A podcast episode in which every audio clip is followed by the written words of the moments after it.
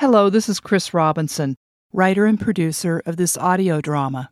Thank you for taking the time to listen. I had the good fortune of finding the book, Forbidden Diary, at the MacArthur Memorial's gift shop in Norfolk, Virginia. The book had been out of print for 40 years, and the diary itself written another 40 years earlier. But it struck me as being like one of those old photo portraits that you see in a book or museum, where the resolution is so clear and the face is so modern looking that the people in the old prints could walk out of the picture and start a conversation with you. And that's what Natalie Crowder's heroic journal does. And I'm not using the word heroic lightly because prisoners caught with diaries risk death. Through her day to day entries, we see life in a prison camp as it was, not what we assume it to be. Natalie's story is different from the horror we know about how U.S. and Filipino soldiers were treated.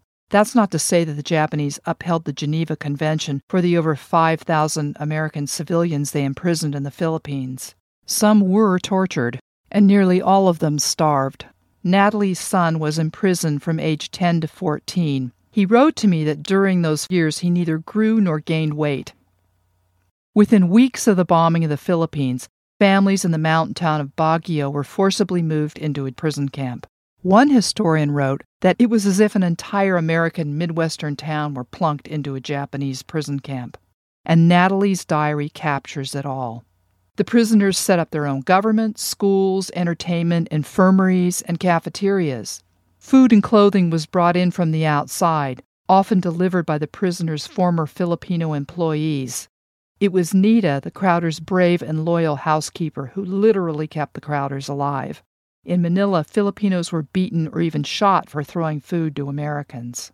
The close bond between Natalie and Nita lasted their entire lives.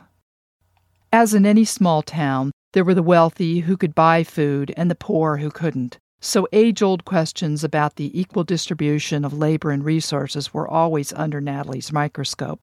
Sex turned out to be the great equalizer. No one had it. Men and women were kept apart. Although, there is a photo in the MacArthur Memorial archives of 27 children and their mothers entitled Camp Holmes Concentration Camp 1944.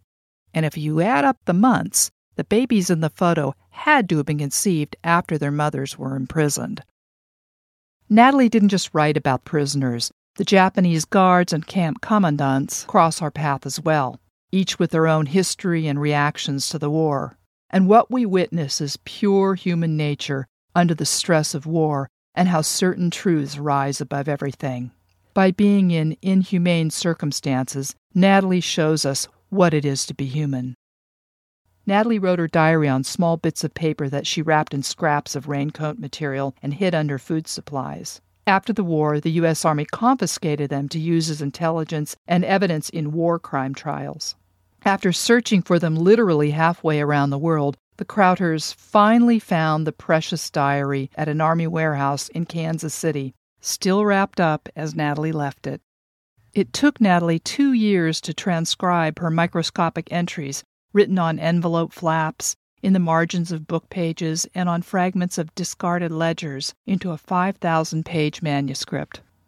By the late 1970s, the diary was placed in the capable hands of Lynn Z. Bloom, who organized, footnoted, and distilled the diary down to 528 pages.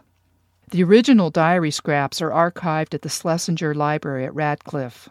And today, Forbidden Diary is considered to be an iconic work among scholars and diarists, but it's also one heck of a story. So please enjoy the podcast and share it with your fellow travelers. And again, thank you for listening.